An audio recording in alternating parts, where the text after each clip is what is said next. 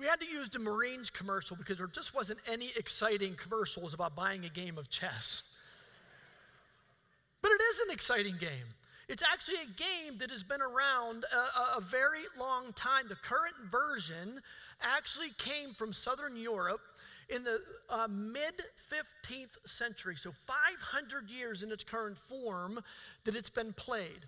And the game of chess is, is kind of a, a, a battle, if you will, a, a competition between two people that, that, that, it's kind of like medieval warfare. In this game, as you can see, is played on a, on a, on a board that's eight blocks by eight blocks. And the, the object of the game, as you can see, the pieces lined up on either side facing each other, is to develop a strategy at the end of the game. Your goal is to conquer or capture the king.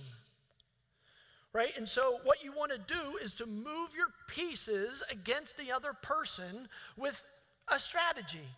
And you've got to pay attention to what's going on because you have your strategy to attack the other person, to go after their king and other pieces.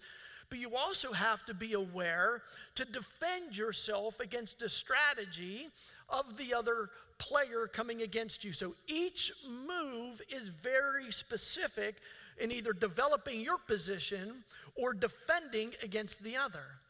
And to do that, you use these pieces as we see lined up here in two rows.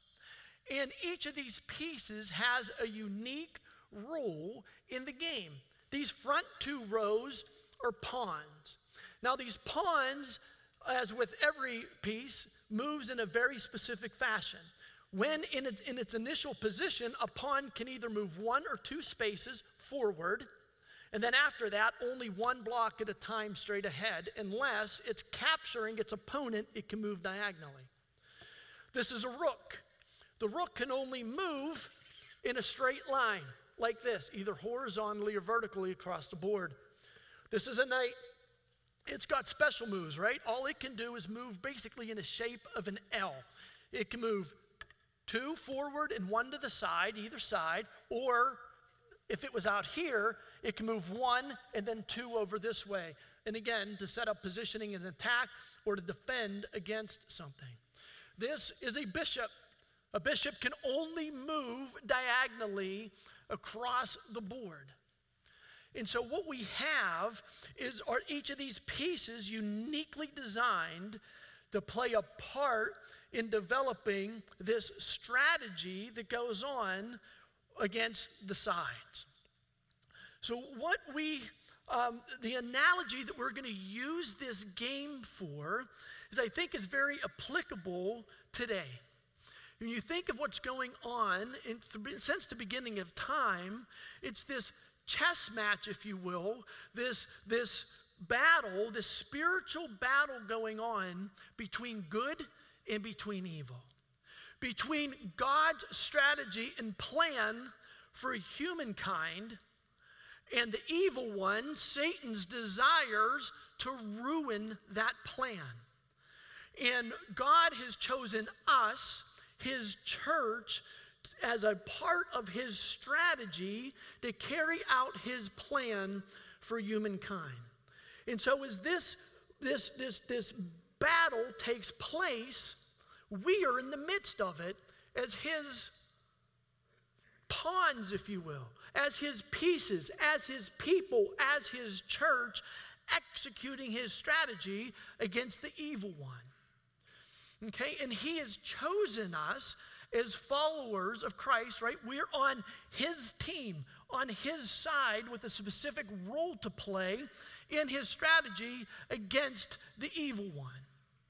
And this is playing out. And our job is to be in the front line of that battle, not sitting on the sideline watching this match play out between good and evil. God has chosen us. God has not only chosen us, but has gifted us to be engaged in this spiritual battle. And like the chess pieces, each one of us has unique gifting to carry out his plan for our lives in this battle. Right? The knight can move in the shape of an L. Well, some of us have a gift of leadership. The rook can only move straight. Well, some of us have the gift of teaching. See, each one of us are God's pieces, an important part taking place in the spiritual battle which is raging on around us. You guys with me so far? And what that part is that He's given us is our spiritual gifts, which come from the Holy Spirit. And this is so important for us to understand on where these gifts come from, why they're so important, what we're supposed to do for them. And that's what I want to develop by looking through His Word this morning. First, we're going to look at the theology of it. What is the Holy Spirit? Who is the Holy Spirit? What's He mean in our lives? And how does He give, gifts us? And what do we do with these spiritual gifts? And working together with these gifts as His body, as the church, we are executing God's strategy for saving the human race. Okay? And so, since he's chosen the church to do that, I want us to go back to the very beginning of when the church was instituted so we can understand what his plan is for us. So, open up your Bibles, turn to Acts chapter 2. Acts chapter 2 is what we're going to see. And as you go there, I want to kind of set a little bit of context Remember Acts chapter 1?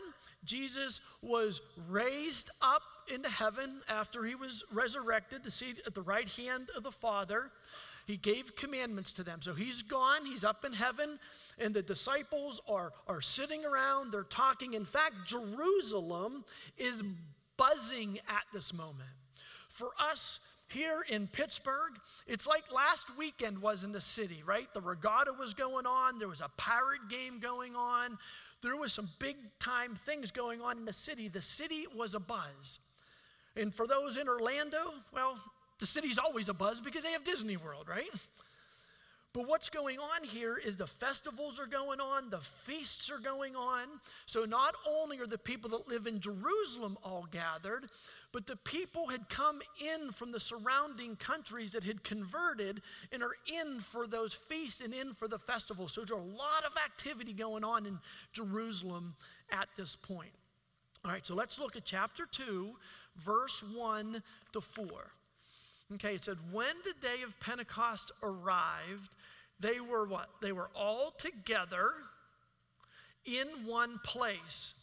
And suddenly there came from heaven a sound, right? A big sound, like a mighty rushing wind, right? Think like hurricane force wind. And it filled the entire house where they were sitting. In divided tongues, I'm going to get talk about that in a second, as of fire appeared to them and rested on each one of them. And here we go. And they were all filled with the Holy Spirit. And God began to speak again in tongues as the Spirit gave them utterance. Okay, so tongues here means known human languages. And we're going to see this unfold starting in the next verse. So they're all gathered around.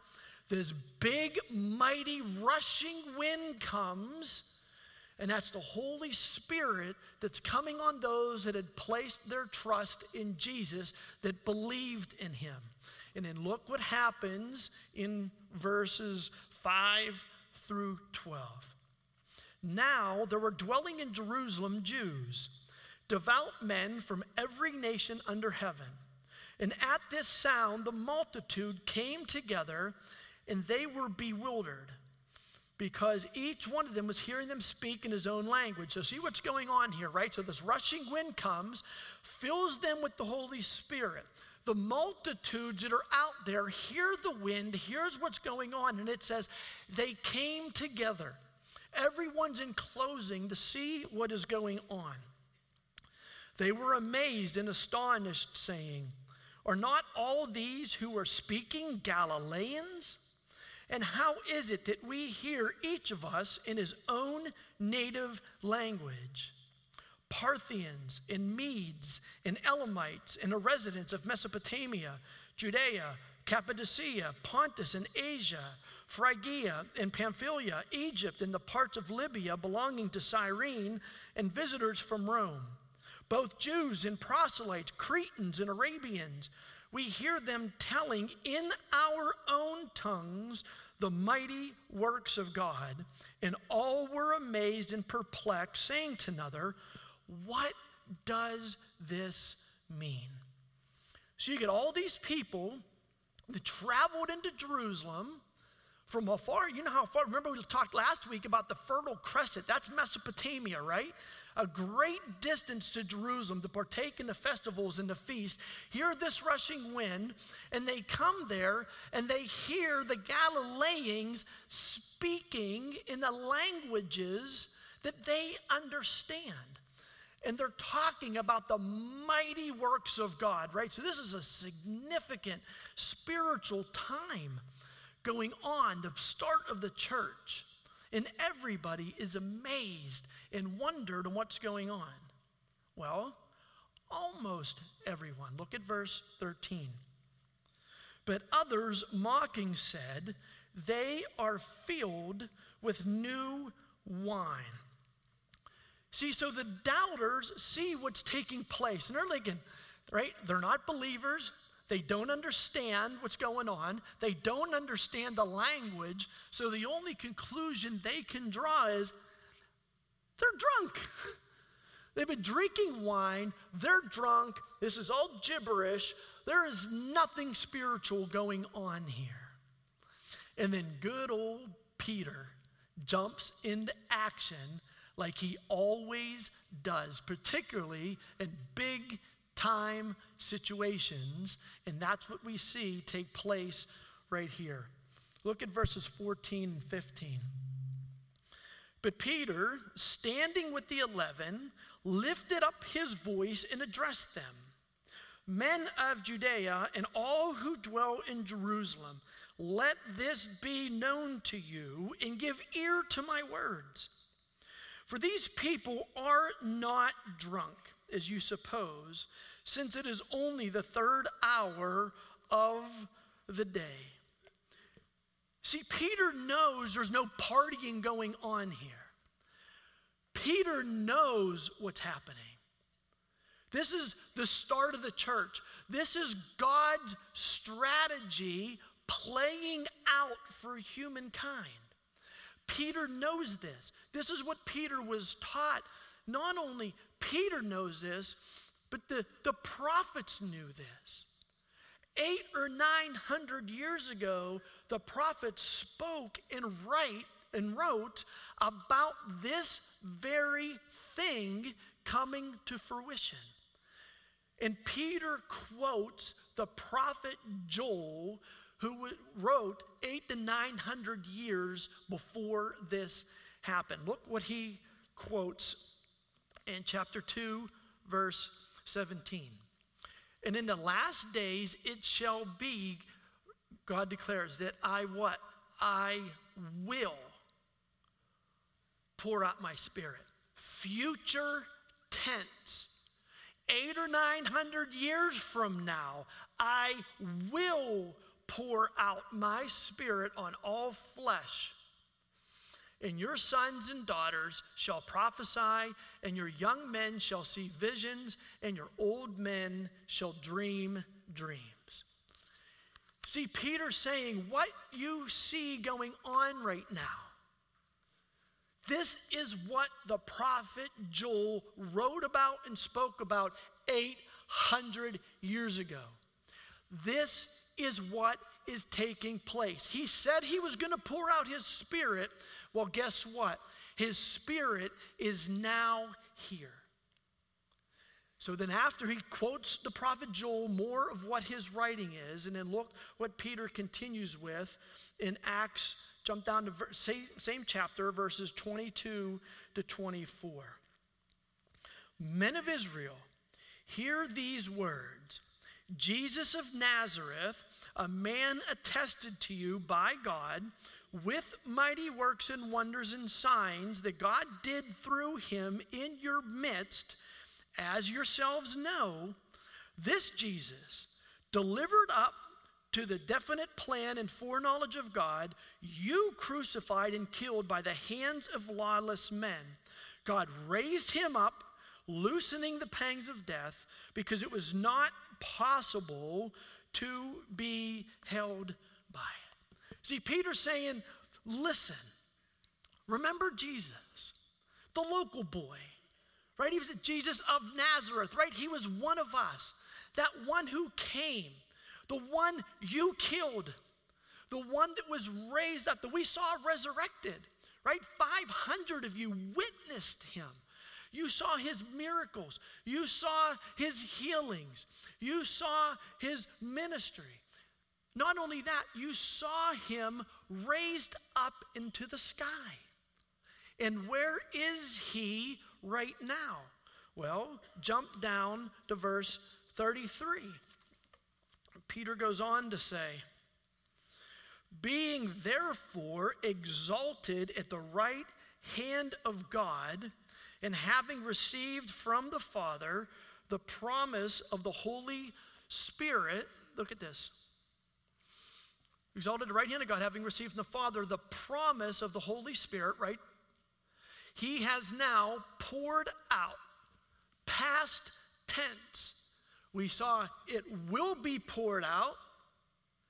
It was poured out, the beginning of chapter 2. Here we are, verse 33. It was poured out, past tense. That you yourselves are seeing and hearing. That is what's going on. So Jesus is up, sitting at the right hand of the Father. He has poured out his Spirit. And not only is Peter saying this, but Jesus himself told us, told them that this was going to happen. Look at John 16, 7. Right? This is before he ascended into heaven. Nevertheless, I tell you the truth. It is to your advantage that I go away up into heaven. For if I do not go, the Helper, right? This is the Holy Spirit, will not come to you, but if I go, I will send him to you. See, that's what the Holy Spirit, He was sent. It was a gift. And it's the first point that I want to make today is that the Holy Spirit is a gift that we receive when we place our trust in Jesus Christ. Right? Through faith and faith alone. It's a free gift. It's nothing that we earn. By placing our trust in Him, we get the gift of the Holy Spirit living inside of us. And the Holy Spirit empowers us. Okay? It says the power of the Holy Spirit. It's a helper, right? The Holy Spirit helps us resist temptation to sin. The Holy Spirit helps us overcome fears. The Holy Spirit helps us overcome doubts. The Holy Spirit helps us obey God and His design for our lives. Okay? That's what the Holy Spirit does inside of us as this free gift.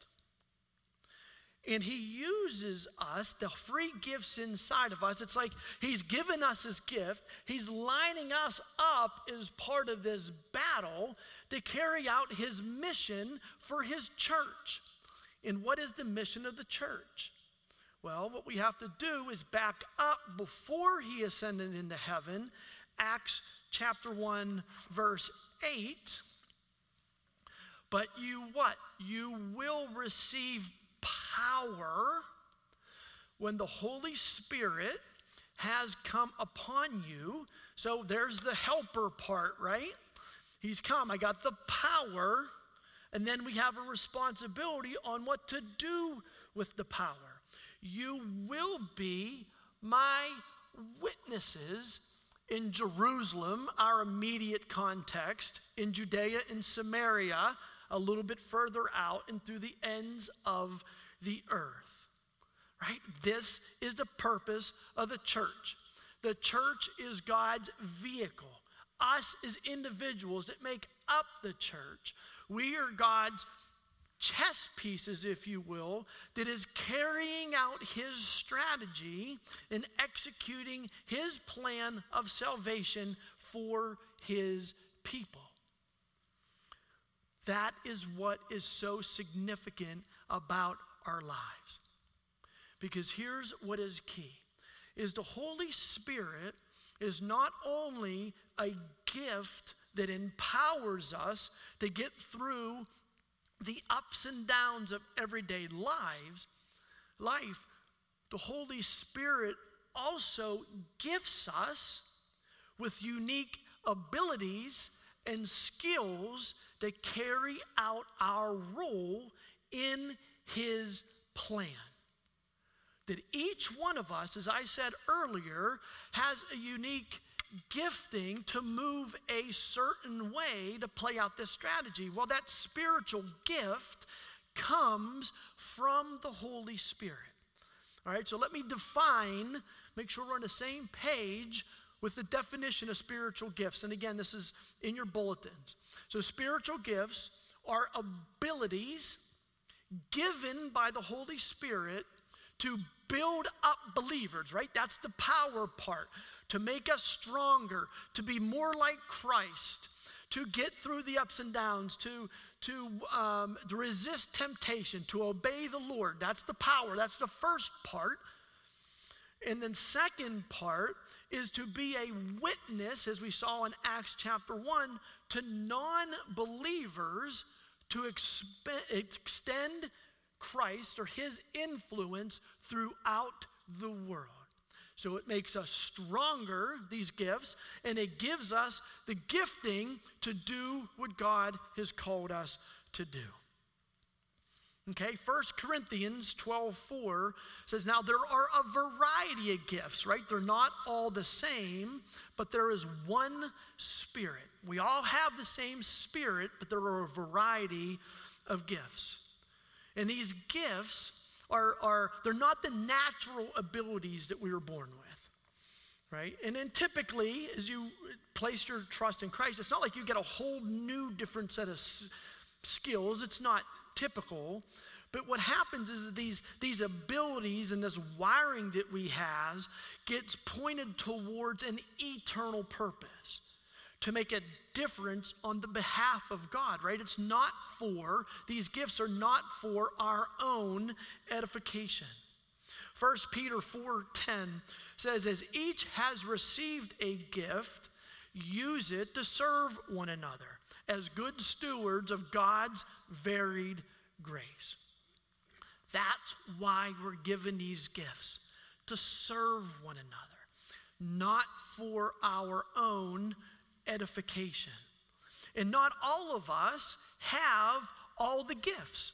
There's none of us that has all the gifts that we can serve in a function by ourselves in replacement of the church. Right? The Apostle Paul writes about the mystery of the church working as a body. Each has a part to play. And when we take our individual gifts as a person and we use them together as a united body, we can accomplish more together than we would ever be able to accomplish by ourselves. And that's how we work together to be able to do that and, and, and really f- fulfilling the potential in which God has created us with. See, if we go back to this chess game, right? Some of us are rooks, some of us are queens, some of us are the bishop. And if I take this bishop and I move it over here, it's not allowed to do that. It has a very specific way that it is allowed to move, and it can't do that. Well, each one of us has a specific way in which we are to move within the world. And we operate naturally when we're using our gifting in all areas of our lives. Now, scripture goes on to identify about 19 of these gifts. And I don't believe that this is meant to be an exhaustive list, but these gifts, let me go through some of these real quick for you, are up on the screen. As we see in Scripture, there's uh, the, the gift of um, administration, right? Everyone thinks the gift of administration is filing stuff away. Well, it's, it's, it's organizing, right? It's organizing processes, it's organizing people. It's able to take resources and people and put them together and move towards accomplishing a common goal. You have a gift of, of craftsmanship, right? You use your hands, you know how to use your hands well. Creative communication, encouragement, faith, helps, intercession, leadership, the gift of prophecy, teaching apostleship, the gift of apostleship is, is you're just wired to try new things, right? The mundane drives you crazy. You like green fields in front of you, creating new things, starting new ventures. Um, um, discernment, evangelism, giving, we see, is a gift, right? Shame on us as leaders of the church if we don't challenge you to exercise your gift of giving like we would if you had the gift of teaching. So, giving is a spiritual gift. Hospitality, knowledge, mercy, shepherding, wisdom. See, we have these gifts to do something significant, something spiritually significant, being part of God's plan to bring restoration to his creation. And we do that as a body, we do that as a church working together. All right? That's the theology. That's the theology of, of how we get the Holy Spirit, who the Holy Spirit is, and what spiritual gifts are, right? If I put it this way, this is the head part of the sermon the knowledge part, understanding what the Bible says on these topics. Now, all I want to do is to talk about the heart part and how this plays out in our lives. And I think that this is incredibly important to us today. And there's really one big reason that I believe this. And it's because I believe that we as individuals, we as a church struggle with a consumer mentality in all areas of our lives. See, when I was a kid, if I wanted to watch Happy Days, anyone like Happy Days? Right? I had to be in front of my television at 8 o'clock on Tuesday to see what Ralph Malph and Potsy and Richie Cunningham were up to. If I wasn't there at 8 o'clock on Tuesdays, I had to rely on my friends to tell me what kind of shenanigans they got themselves into or hope that they reran that show sometimes later in the year. That's not the case today, is it? We watch whatever we want, wherever we are, whenever we want to watch it, on whatever device we want to watch it on. And it's created this I want it my way, the Burger King mentality. And this consumer mentality of wanting everything that I want, when I want it, the way that I want it, has creeped into all areas of our life, including our church lives. I have friends of mine which are not engaged in a local body, a church. They're strong believers. But their response to me is, why would I commit to a church? I can watch any pastor I want, anytime I want to, anywhere that I am. I don't have to commit. No one asks me to serve, no one asks me to give. Well, I'm being fed, they say. And I think it's even creeped into those spirits of those that come to the church and sit inside the walls of our campuses. that as we come, our mindset is how am I going to be served today? Man, I hope the hospitality team has their act together and the free coffee is actually drinkable this week. Or I hope nobody is sitting in my seat. You know what the sad thing is? This was a deal last weekend. In one of our services at one of our campuses, we had somebody bring two coworkers that, that they have been trying to come to church with for months. They finally came last week and they made the mistake of sitting in someone's seat. And that person asked them if they were new. And they responded, I'm not new, but these two are. And that person didn't say anything, made them feel uncomfortable to those people got up and sat in a different seat. That's consumer mentality. I hope the, the, those people in student ministry have a great message to deal with my kids' issues this week. I hope the worship team sings the songs I like with the lights as bright or dark as I like, with loud as I want it to be. And man, I sure hope my favorite pastor is the one teaching this week. See, we develop this consumer mentality that it's about me and about what I want and when I want it. But that's not what Jesus modeled for us, is it? Matthew chapter 20, verse 28 says, Even the Son of Man, what? Came not to be served, but to serve, and gave his life up as a ransom for many. See, our attitude should be to serve each other, to serve this hurting world. See, the walls of our buildings are not a place to come, to sit, to soak, to get your spiritual tank filled up so you can make it through another week. These empty seats should be filled with people that don't know the Lord. And it should be our heart's desire to serve them like they're Jesus, regardless of what seat they sit in. Amen? So, what can we practically do? How could we really take this teaching to heart and apply it to our lives? Let me give you three very practical ways of taking action in this area. The first one is that you have to be aware of your spiritual gifts. I am surprised at times when I talk to people how many people just aren't aware of how they're wired, on what God made them to do.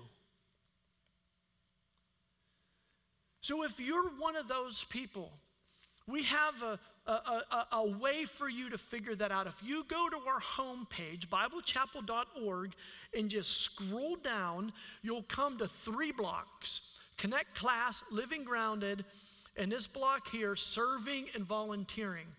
If you click on that block, it will take you to that page. And you will see a link right there that says Spiritual Gift Inventory. And my challenge to you is if you do not know, if you can't sit here today and list out your top three spiritual gifts, is by this time next Sunday, you click on that button and you take the 10 minutes to fill out that questionnaire and get your results back. And they come back immediately. And it'll give you scores on each of the ones that I showed you, and your highest three, those are your spiritual gifts. Right? Very practical, very easy. You can do it anywhere you want, on any device that you want. I'm just challenging you to do it. By this time next Sunday, to come to church knowing what your top three spiritual gifts are. Okay? Very practical, very easy. The second challenge I'm going to give you is to then, once you're aware of your spiritual gifts, is to take the time to prayerfully consider how you're using those spiritual gifts in all aspects of your life. See, spiritual gifts just aren't for the church. Right? Remember, there's no secular and sacred, it's all sacred. So these spiritual gifts should be deployed and active in every area of our lives. In our workplace, in our communities, in our home, in the church. Look at all aspects of your life and say, Am I using the spiritual gifts that God has given me, trusted me with, to bring Him honor and glory in all areas of my life? That's a good, honest assessment. Heartfelt, getting real with God. God, am I really using what you've my gifts, the way you've made me to bring you honor and glory. Convict me where I'm not. You may be exercising your gift of leadership like gangbusters at work. But you know what? You're really falling flat on your face at home, maybe. You've taken more of a passive role. So be honest on where you're at. And then lastly, the third way I'm going to challenge you that if you're not using your gifting inside the church, commit to doing so in the next 30 days. Guys, listen. We can't be who God has made us to be as a body, as a church, without you playing your role. You can't win a chess match with half the pieces. All the pieces have to be used. All the pieces have to be put in a strategy, in play, doing their part to be able to win. And if we are going to be the beautiful bride of Christ that God's created us to be, we all have to be engaged. On that same part of our website, you will see three drop down lists opportunities to serve. You will see it by campus, you will see it by ministry, and you will see it by spiritual gift. So if you find out that you have the gift of apostleship, you can just simply click on the gift of apostleship and say, Show me all the areas within the church that can use my gifting. Or if you want to search by campus, you want to search by ministry, they're on there. No matter how great things look on Sunday morning at all of our campuses, we need your help. We need you engaged in the battle, not sitting on the sideline watching all the pieces move around. God trusts you with His work. And not only does He trust you, He's given you the power to carry it out and the skills in which to do it in all areas of your life. And we're challenging you within the next 30 days to do something, to get involved in what God is doing inside of His church. The ball's in your court. We need you in this battle with us. Don't sit on the sidelines watching it all play out. You've got to do something. Amen. Dear Father, we thank you for your word.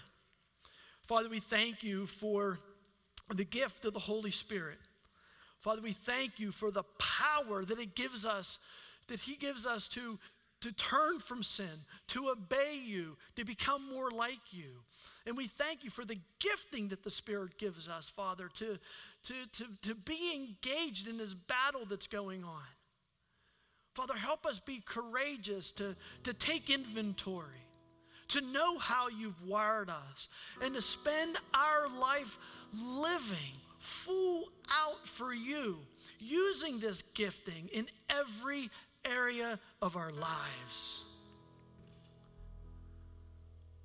Father, help us do something. And when we do it, we will do it not in our name, but the powerful name of your Son, Jesus Christ. And it's in His name that we pray together. Amen.